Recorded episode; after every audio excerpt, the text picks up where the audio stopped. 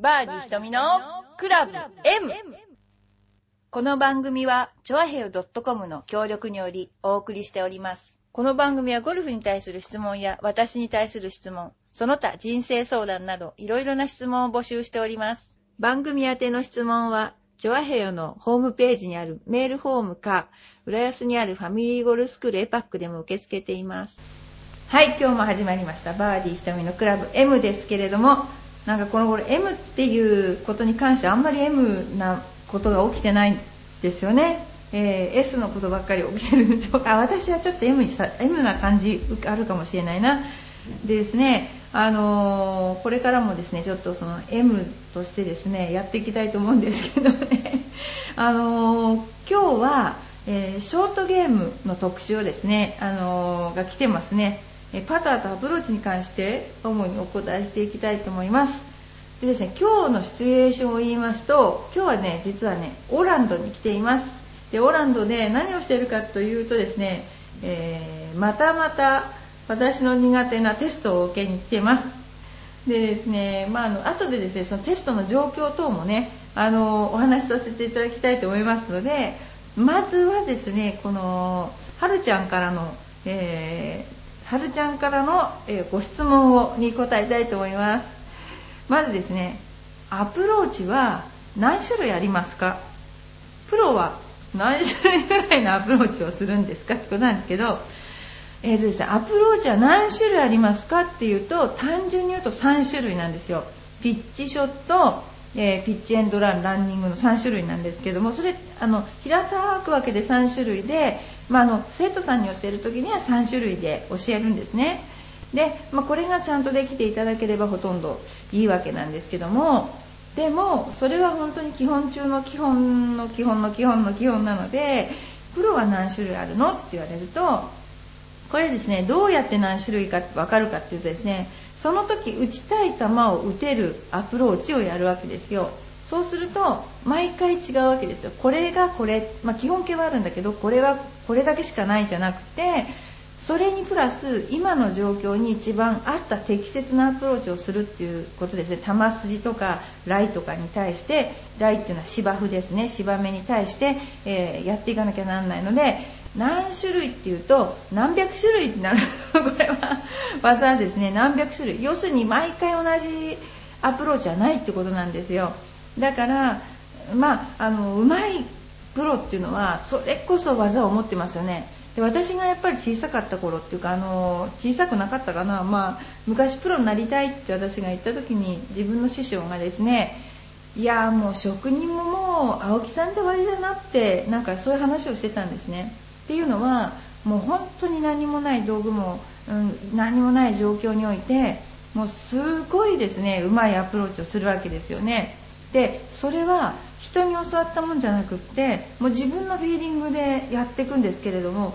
いやもうそれはですね芸術だっていうね芸術作品ですねあの青木さんのアプローチは。であの本当みんな言ってました。なのでアプローチっていうのは全然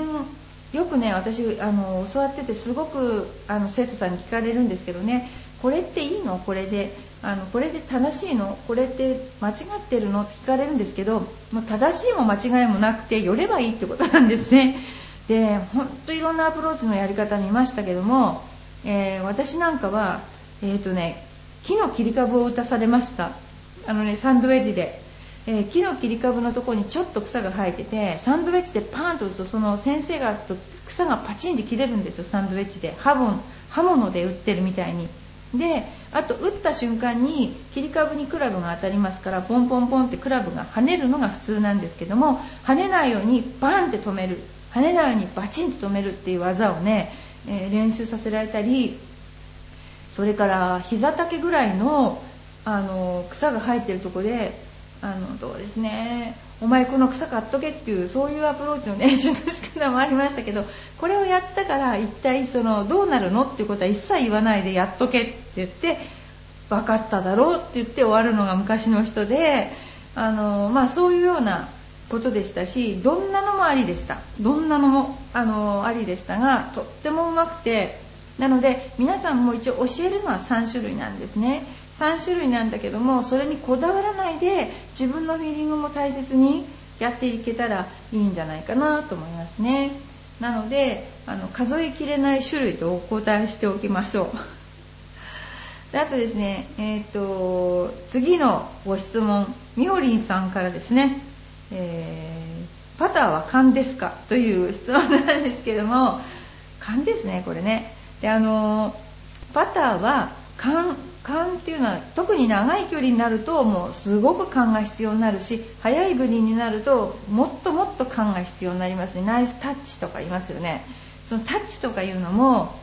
まさにタッチなんですよね。だからもうすごいデリケートで、えー、音がするほど打っちゃったらもうバーッといっちゃうとかですね。そういうことなのでパターは勘なんですけれども練習の仕方っていうのがいろいろあります。例えば、えー、うちのラーニングセンターはカップが8ヤード刻みに切ってあるんですね。で8ヤードラーニングセンターのグリーンって結構普通のグリーンに2回寄った速さなんですけどもその8ヤードをいつも目をつぶっても8ヤード打てる例えばバックスイングの大きさであるとか何か自分なりに決めて8ヤード打てるとしましょう。打つ練習をしたとしましょう。そうすると普通のコースに行っていつもの8ヤードを打つと8ヤ本当の8ヤードが短かったりしますよね。ボールが届かない。その場合にはそのグリーンはラーニングセンターのグリーンよりも重いんだっていうことが分かるわけですね。で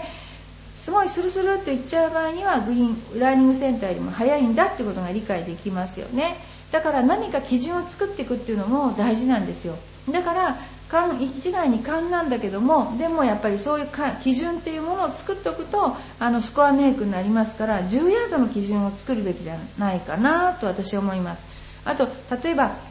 バーディーパットとか狙った時にパーパットもそうなんですけどうっかり外れることってありますよね。うっかり大きく打っちゃうとか。だから真剣になって我を忘れて打つようなパットの距離感っていうのも覚えておいた方がいいんですよね。だから私の知ってるプロでは本当に有名なプロなんだけど4ヤードのアプローチってすごく練習してたんですよ。っていうのは4ヤードっていうのは4歩ぐらいなんですけど45ヤードね。それがどのぐらいの距離で打ったらいいか要するに目標のカップしか見てないもんだから距離感を忘れてバーンって打っちゃったりするんですよ。そうすると余計大変なことになっちゃってオーバーしちゃったりするので4ヤードきっちりのパットっていうのを練習してましたね。だからそれぞれの工夫で基本は勘なんですけどもあのそういう練習の仕方もあります。でパットのグリーンを見るときにあの一番やめてほしいのが千葉知った目で見ること。これはねもう絶対にやめてほしいんですね。なんでかっていうともう絶対入れようとか思ってるからもうすっごい目に目を緊張させて目がこう緊張した状態で見るってことはどういうことかっていうと目も筋肉なんですよ。そうするとぐっと目の筋肉が収縮した状態で見るから正しくは見えないですよね。だから一番いいのは絵を見るような感覚でグリーンを見るっていうのが一番いいんですよね。目がリラックスしてるから神経とかいろんなものがこうぐっと収縮されないのですごくいい状態で見れるので絵を見るような感覚でグリーンを見てくださいってことですね。そうすると勘が冴えると。であと勘がね冴えるのはどういう時かっていうと自分の中にあのプラスアルファのね感情がない時ですね。っていうのは見てるんだけどなんか重そうだからちょっと登ってるなとか言うと打ちすぎちゃったりとかうわ速そうだと思うとすごいショートしちゃったりそれっていうのは見た通り打ってないってことなんですよね。だから見た通り打てる人が上手い人。こう簡単に言うけども見た通り打てる人が上手い人っていうことなのでやっぱりね勘を大事にするんだったらそういう精神状態を、えー、自分を信じてねあの勘に任せてやるのが大事だと思いますよね。なので、えー、基本的に私はあのパターはねすごい勘が大事だと思います、えー、ということです。それからですね匿名の方なんですけどもパターの握り方。握り方っていうのはどれが一番いいんですかっていうのがあるんですけどね。これはですね、えー、いろんな握り方があります、えーと、ショットの反対に握る握り方で逆オーバーラッピンググリップ。それから左手と右を逆に握るクロスハンド。それからまあすごく長いパターを打つ時にこう変な握り方しますよね。あの右手と左手が逆の逆から右手を下にして胸にパターをつけて視点としてあの打っていくような長いパットありますよね。でおすすめは普通のパ普通の握り方が私はいいと思います。なんでかっていうとほとんどの人は右利きなんですよね。だから右手の方が左手より絶対に器用なんですよね。だから右手をうまく使えるようなグリップをした方がいいんじゃないかなと思いますね。で私の知ってる中にはどうしてこんな握り方するのっていうようなね握り方の人いっぱいいました。で、まあ、片山慎吾さんもそうですよね。あとまあ某女子プロなんかもなんか工夫してるんだろうけどわーっていうような握り方してましたね。だからまあいいんですけど私はちょっとやっぱりええ格好しいなのかわかんないけど人から見てあんまり変と思われるのは あんまり嫌だなと思っててなので、まあ、一応普通の握り方にしてます。まあ、でもどれもいいんですけれどもやっぱりショートパットの時には割としっかりめに握ってロングパットの時にはちょっとフィーリングを出すために少し緩めに握ったりいろんな工夫がね必要なのであと何指を強く握るとかねそういうのもありますので、あのそんなような感じで握り方ですね、えー、考えあの皆さんのいいようにパターだけはですねお好きにっていう感じですね。あのお好きに握っていただいて構いませんのでパターはですねそんな感じで握ったらどうかなと思いました。でですねこれはですねゆかさん。えー、パターのなんだ距離をちょっと待ってください。パターの距離感を何ですかね？ちょっとこれ読めないですね。パターのやめましょう。次にしましょう。先にちょっとこの後のやあのですね読んでからにしますね、えー、ラジオネームうどさん。有働さんありがとうございます。有働さんはあのチョアヘアさんの方にですね出してくださった方でありがとうございます。えーとですねスポーツでよく引退試合が大きく取り上げられますがプロゴルファーに引退試合はないんですかっていうことなんですけどこれはですねうんとね基本大きい試合ありますよね。基本大きい試合あってここで私は引退します宣言をしてもう試合これで出ませんっていうようなのはありますよね。だけども引退試合をやる人っていうのは大体あの野球とかだったらすごく注目されてる選手じゃないですか。で大体ゴルフの場合は注目されてる選手は急に引退することは絶対ないですよね。もう大体試合に出れなくなってもうあの実力が落ちてきちゃって引退するケースが多いのであのあんまりこう華々しく引退試合っていうのはないんですよね。でただですねあの内輪で、えー、もう引退するのでっていうことで引退試合みたいなのをやるときはあります。なので、えーと、例えば何とかのトーナメントが何さんにとって最後の引退試合ですっていうのはよっぽどですね。例えばこの間見たんだけどジャック・ニクラウスとかすごい選手が引退引退試合ではないけど引退しますって言って、えー、トム・ワトソン引退しますって言ってあの大きい拍手でこれが最後のホールですって言ってギャラリーがスタンディングオベーションして、えー、たとかねそういうのはありました。ですね。そういう感じであのよっぽどな選手以外はほとんどないしあと普通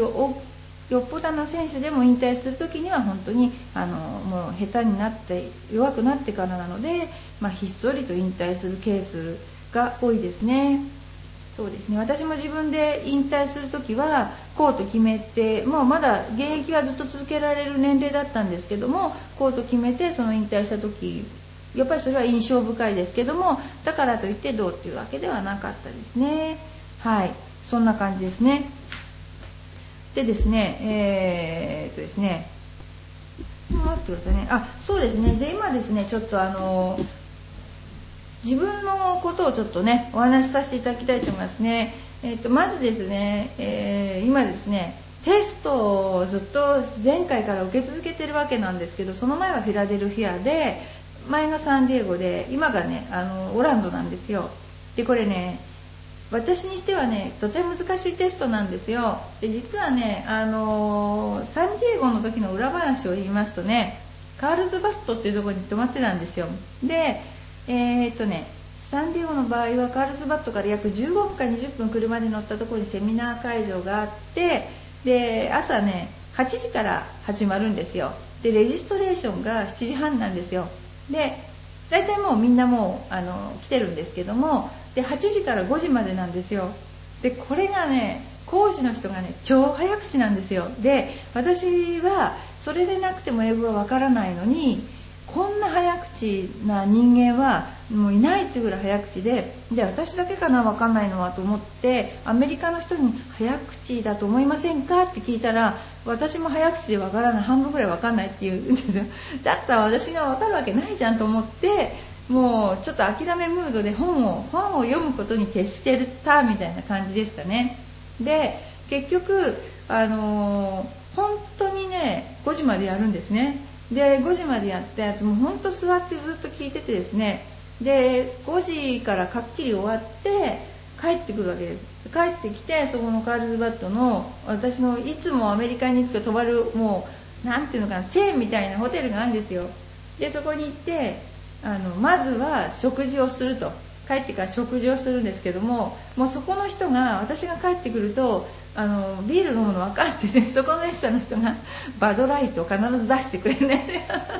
でも常連になっちゃってでそこでご飯を食べますよね。でご飯を食べて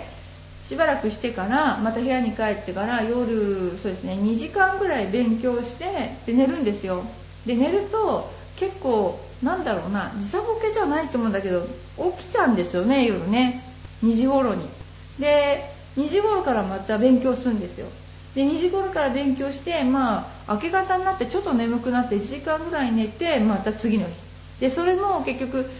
僕たちは7時15分ぐらいにはもう来てるよかなんか言われちゃって。でもう結構早くに行って2日間缶詰でで缶詰になった後にまあこの今聞いたのを忘れちゃいけないと思ってテストを受けるわけですね。でそのテストはインターネットのテストなんで自分の部屋でパソコンを開いてあの受けてるわけですけども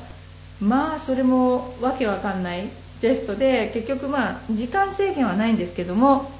3時間ぐらいかかっちゃったりして。それで、まあ、そんなような缶詰の勉強でですね多少皆さんのお役に立てることが分かったかなみたいな。感じですね。でもねまだまだその使いこなせないので、えー、これからもうちょっと勉強したいなと思ってます。それが今来てるレベル3っていう3個目のやつですね。でレベル3になると今度なんかレポート書かなきゃなんないらしいんですよね。このレポートがまた超ややこしいらしいんですよ。だからそれをねあのどうやって書くのかっていうのも問題だしあのちょっとまだですね無理難題いっぱいね山積してます今。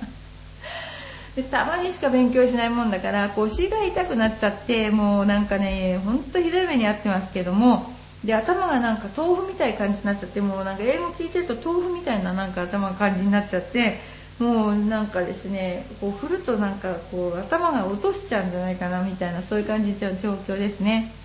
で、まあ、そんな感じで今テストを受け続けていてで、まあ、できればディズニーランドも行きたいんですけどね。そんな感じで思ってます。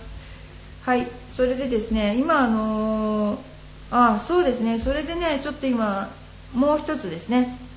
アメリカのゴルフ場と日本のゴルフ場の違いを教えてくださいみたいな。アメリカのゴルフ場はですねほっとかれるんですよ。あ中にはねすごい有名なゴルフ場1個行ったんですよ。ミニカーダなんだっけなクラブとかいうすっごいすっごいゴルフ場行きました1個ね。でそれは、えーと、昔ながらに、えー、お客さんに1人キャディがついてました。これはね今まで私の中ではアメリカで見ただけではすげえという部類に入りました。でもちろんハウスにも入っちゃいけないしもうメンバーともうビジターは雲泥の差みたい人種差別みたいな感じのゴルフ場でしたね。ででも私が行ってるのは普通いつもリーズナブルなゴルフ場しか行ってないのでこれはですねほとんど構われない状態だから日本だとえらい構ってくれるじゃないですかいろんなこと。もう何も構ってくれない状態でその代わり安いっていう。でグリーンが悪いかっていうとグリーンはいいしアプローチもとってもいいしでどっから打ってもいいしあの何でもあるみたいな。そんな感じですね。で売店みたいなのはないし特にイギリスにいた時はなんかちょっと天気も悪くて行った時に私遭難するのかと思います途中で。途中に売店もないしもうトイレもないし何もないんですよね。だから私これ山で遭難するのかなと。なんか全英オープンやってましたけどねそこね。日本のゴルフ場は本当になんかトイレとかそういうまああの茶店がなくても自動販売機があるとか結構そういう行き届いたところがあるし常になんかハウスにそんな離れないような状況で、えー、歩いていけるような、えー、コースが多いですよね。だからその辺のところがあの例えばお昼を食べるとかそういうところでも全然アメリカではもう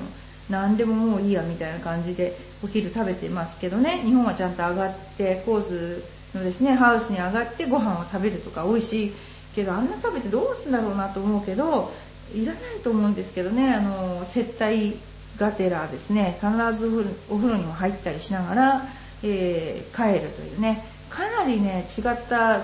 ゴルフの土壌がありますよね。私はもうちょっと気楽にあのスポーツとしてできたらいいんじゃないかなっていうのがそうすればもうちょっとみんなもやりやすいんじゃないかなっていうような感じです。ただねメンバーさんがいるゴルフ場だと、うん、ちょっとグリーンがねちょっとアプローチしてざっくり穴が開いたりするといやなんかすごく怒ったりするらしいんですよ。あとグリーンが悪いとか言っちゃって。でもあのそうするとどうしてもコースメンテナンスしなきゃなんないから3時頃にコースが上がるともうねグリーンを閉めちゃったりするんですよね。でそれってあのすごくもったいないっていうかな。もっと練習でしたいのにもっと思いっきりやりたいのになんかなって感じですごくあの残念ですね。あとあの割と日本は朝から晩まではコースに人がいないですよね。で朝行ってもまあ、すごく早朝からやってるところもビシッといっぱい人はいたりするんだけどももっと人いなくてもいいからあのー、なんだろうなゴルフショップ向こうはねゴルフショップがスタートの予定を取るんですよ。別にハウスの人が取るわけじゃなくてあのゴルフショップのプロが取るんですよね。あのスターターが。だからそこに行ってもう回るだけであのできちゃうのでそういう気軽な感じがもうちょっと欲しいなって思いますよね。まあ、そんな感じでねアメリカのゴルフ事情はあの構われないという要するに何でも1人でできるというそういう感じがあのすごくいいですね。ただご飯時々ハウスに上がってご飯食べるけど、まあ、ご飯は日本に比べれば思わご存知の通り、まあ、パターン同じようなパターンのね、えー、あれですからね。それだけ、まあ、日本人が行くとご飯の面でちょっとどう最初感じるものがあるかもしれませんね。はい。そんな感じで今アメリカで、えー、結構ですねアメリカのゴルフ場に行くことが多いのでそんなような感じのことを感じますね。はい。まあ、ですね今私のところでは、えー、これからまだ来週もですね今回ちょっと長いのでオーランドの方に、えー、ずっとですね滞在して、えー、見たいと思いますのでまた何かありましたら、えお話しさせていただきたいと思います。はい。そんなようなことで、えー、バーディー瞳のクラブ M、えー、またですねご質問にお答えしたいと思いますので皆さんの楽しいあの質問をですねお待ちしております。はい。それでは今回も、えー、オーランドからお伝えいたしました。ありがとうございました。